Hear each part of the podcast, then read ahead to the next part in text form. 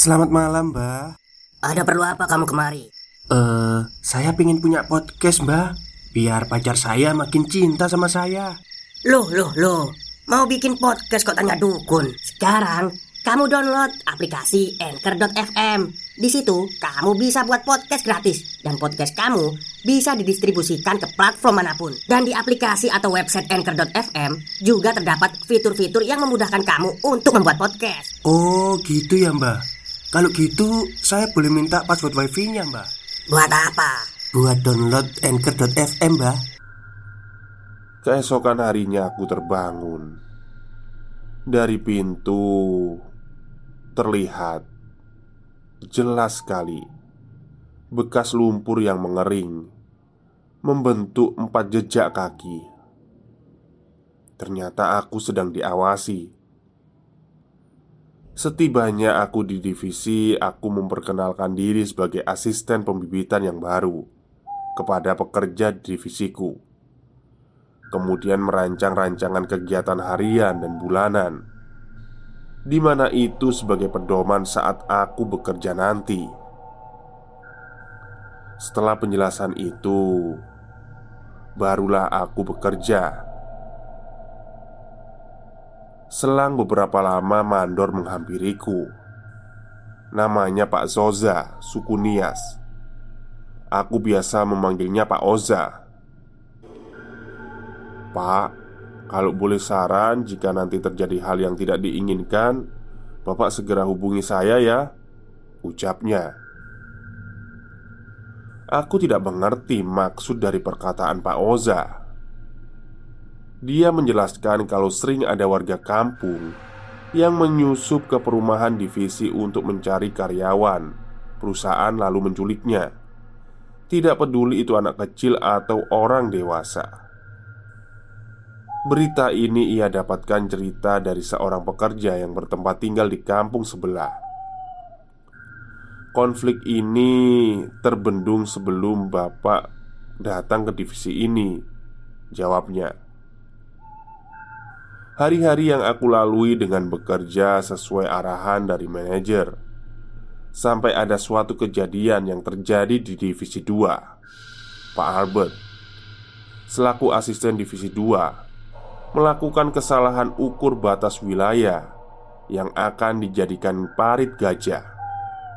Parit sedalam 3 meter dengan lebar 2 meter. Saat diukur dengan alat theodolite, di layar terdapat kesalahan 4 mm.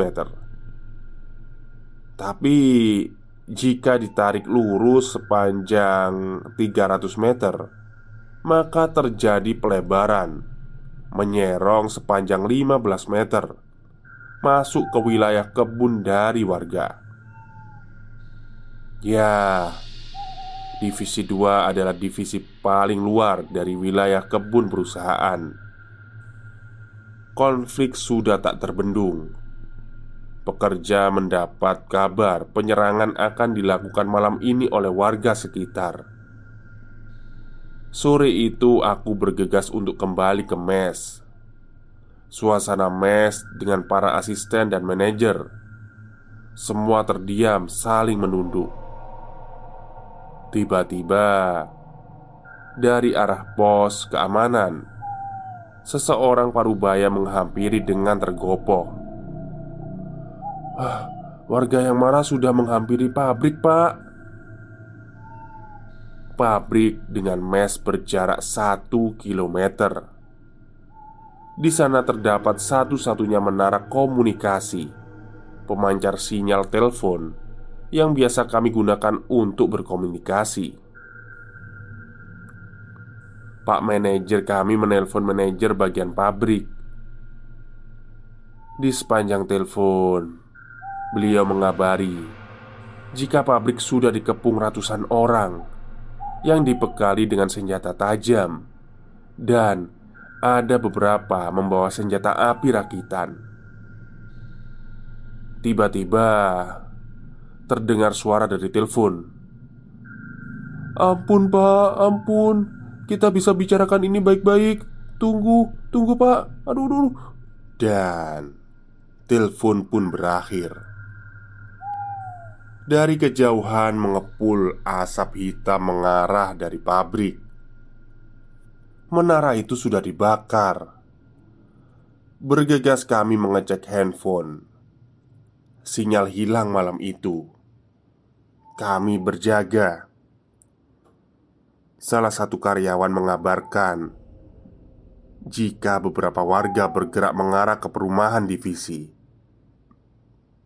tempat kami tinggal, dan sambil menunjukkan secari kertas yang disebar ke pekerja kami, bertuliskan yang pakai baju putih penggal kepalanya. Ya, seragam dan helm putih ialah baju yang biasa kami pakai sebagai seragam asisten. Melihat pesan berantai itu, kami bergidik nyeri. Kami pasrah. Jika nanti tiba-tiba warga datang ke tempat kami, apa yang bisa kami lakukan? Bantuan dari kota hanya bisa datang beberapa hari esoknya.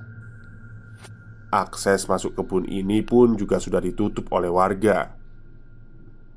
Kemudian, salah satu di antara kami menenangkan dan menyuruh untuk kembali ke mes masing-masing, kunci pintu dan jauhi jendela. Kami pun kembali. Malam itu menjadi malam yang panjang bagiku. Sesekali aku memandangi layar HP yang sudah tidak ada sinyal itu, memandangi foto saat aku berangkat pertama kali ke sini. Tidak ada yang tahu bagaimana situasi bisa berubah secepat ini. Tiba-tiba listrik pun mati, dibarengi suara dentuman dari pabrik yang terdengar olehku. Satu-satunya pembangkit listrik di tempat kami. Di ruangan yang gelap ini aku meringkuk di bawah tempat tidur, sambil sesekali melihat pintu. Dalam hati terbesit, bagaimana jika mereka sudah datang? Sekelebat sinar senter masuk melalui celah jendela. Keringat dinginku mulai bercucuran. Kemudian, dari arah rumah sebelah terdengar suara dobrakan. Teriakannya terdengar dari ruangan tempat aku meringkuk. Suara minta ampun dan suara tangis paling bersautan. Mereka saling bersautan suaranya. Aku menutup telingaku serapat mungkin sampai suara itu perlahan hilang. Matahari subuh sudah merangkak naik. Aku terjaga. Hari sudah berganti. Aku memberanikan diri untuk membuka pintu. Dari arah tempat aku berdiri sudah berkumpul para asisten berdiri di samping rumahku. Aku bergegas mendekat masuk ke rumah itu. Terlihat mayat Pak Albert dan istrinya berada di bak mandi dengan parang yang masih menancap di leher. Kejadian itu membuat nyali kami ciut. Beberapa dari kami membakar baju seragam putih yang biasa kami pakai untuk bekerja. Pak manajer memberanikan diri untuk keluar dari perumahan divisi, meminta bantuan ke kota terdekat. Sedangkan kami menunggu di perumahan ini. Beliau berangkat jam 3 sore. Kami menunggu di depan perumahan divisi, berharap bantuan akan segera datang. Tiba-tiba terlihat dari jauh mobil hitam milik Pak Manajer mendekat pelan, tapi tidak terdengar suara mesin menyala. Mobil itu seakan menggelinding, mendekat perlahan ke arah kami, sampai jendela dari mobil saling bertemu dengan pandangan kami. Jendela itu terbuka dan terlihat Pak manajer sudah bersimbah darah dengan kapak yang masih menancap di dada. Di wiper mobil terselip kertas bertuliskan, "Jangan coba-coba keluar dari sini."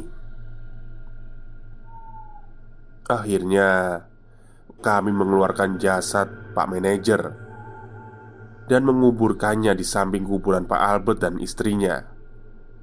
Ya, pemakaman seadanya lah. Malam mulai menunjukkan kengeriannya. Suara siulan panjang saling bersautan dari arah kebun sawit yang gelap. Shuit-shuit. Mereka seperti memberikan kode satu sama lain. Sialnya, saat itu aku sedang berada di belakang rumah untuk menimba air. Bergegas aku berlari ke dalam rumah. Tapi dari arah belakang tiba-tiba tanganku ditarik oleh seseorang. Kepalaku ditutup. Aku berteriak sampai benda keras menghantam kepalaku. Aku pingsan. Aku terbangun di dalam kamar yang gelap dan pengap.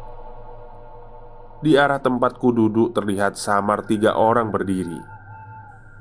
Salah satu di antaranya mendekat dan berbisik, "Aku Zoza, Pak." Jantung ini berdegup kencang. Kenapa Pak Zoza melakukan ini padaku?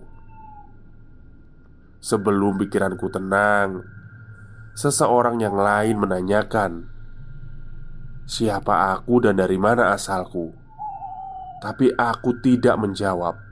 Kemudian Zoza memotong pembicaraan, menjelaskan bahwa aku tidak tahu apa-apa. Orang baru tidak seharusnya dibunuh.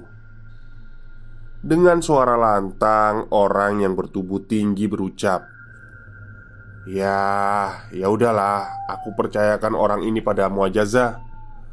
Tapi aku harus minta bukti kesetiaanmu padaku.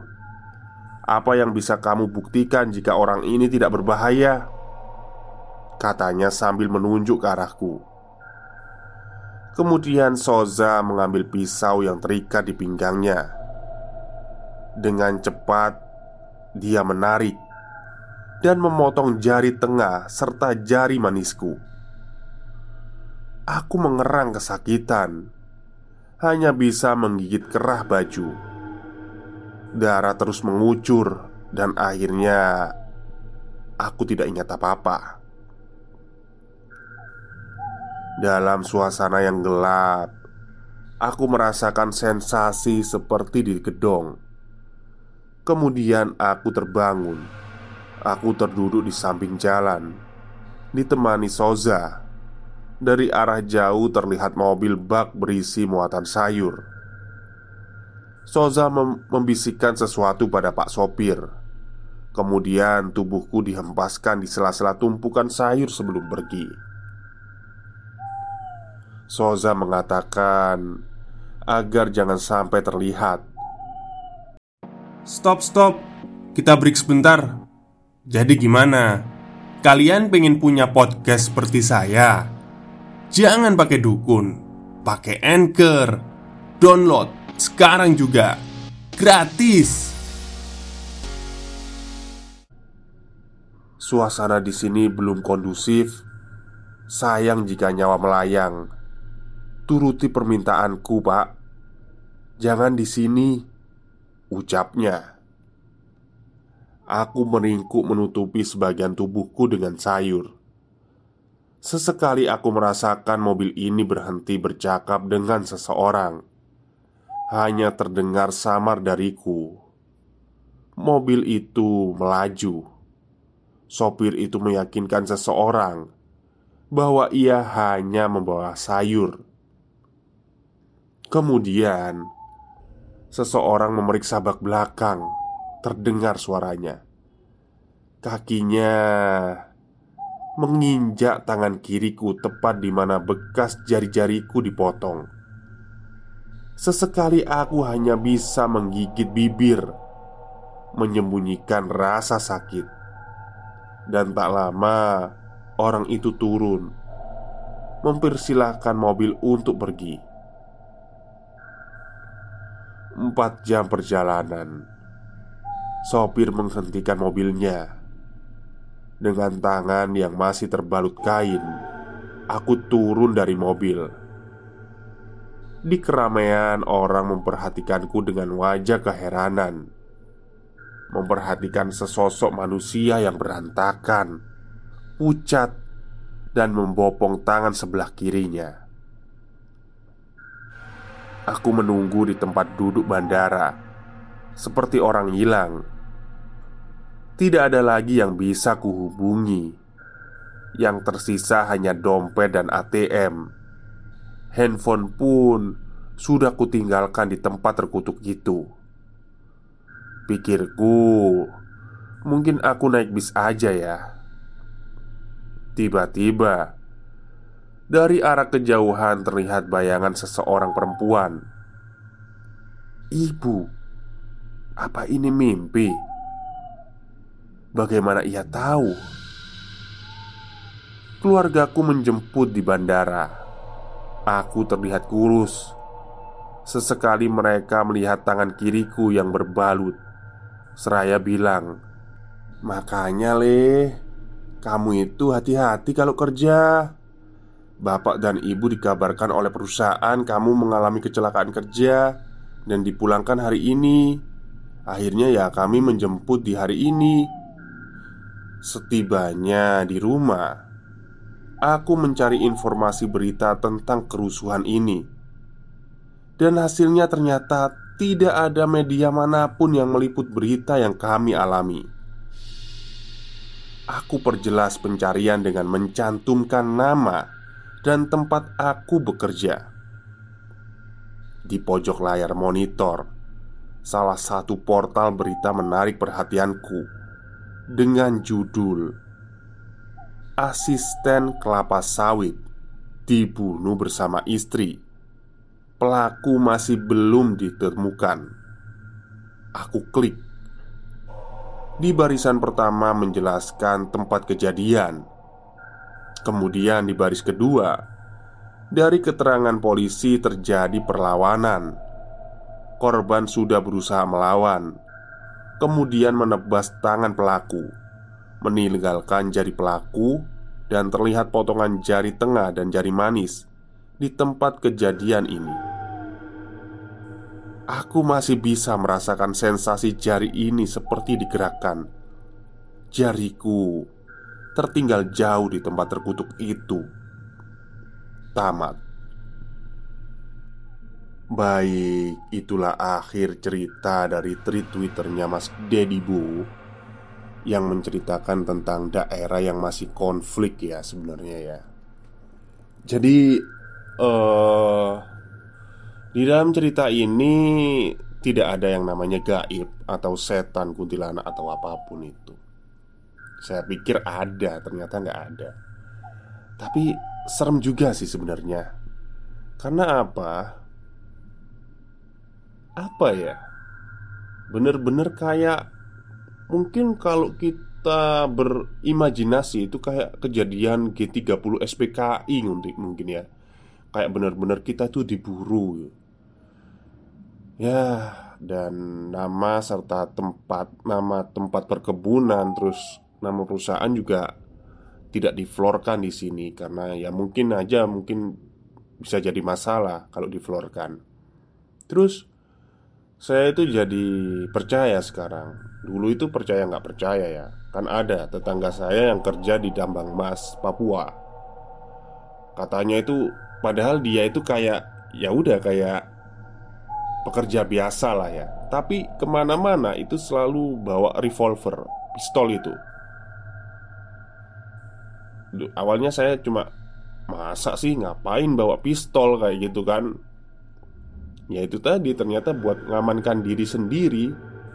Karena di sana itu polisi sudah, ya gimana ya, mungkin polisi juga mengkhawatirkan dirinya sendiri ya waktu di sana ya. Jadi ya mau nggak mau kita harus melindungi diri sendiri. Bawa pistol itu udah hal yang lumrah di daerah perkebunan atau pertambangan mungkin ya, seperti itu. Jadi apalagi kalau ada gesekan, terus ada kejadian yang menimpa kita. Kalau dilihat dari cerita ini, perusahaan itu nggak mau ini ya, resiko lah ya. Jadi berita itu, media itu dikabarkan hal yang sebaliknya, tidak sesuai kejadian. Entah ini dibunuh karena apalah. Jadi perusahaan juga nggak mau lah namanya jelek. Oke, bagi kalian yang sekarang baru lulus, fresh graduate atau apa ya, cari kerjaan. Kalau kerjaan itu oke, kalau kerjaan itu gajinya tinggi ya, patut dipertanyakan juga ya sebenarnya ya. Tapi ya sekarang kan orang-orang nekat-nekat toh.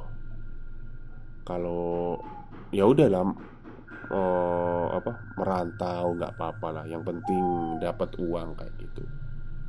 Cuman kalau merantau tapi hati nggak srek ya janganlah. Oke, mungkin itu saja untuk cerita siang hari ini. Semoga kalian suka. Selamat siang dan selamat beristirahat.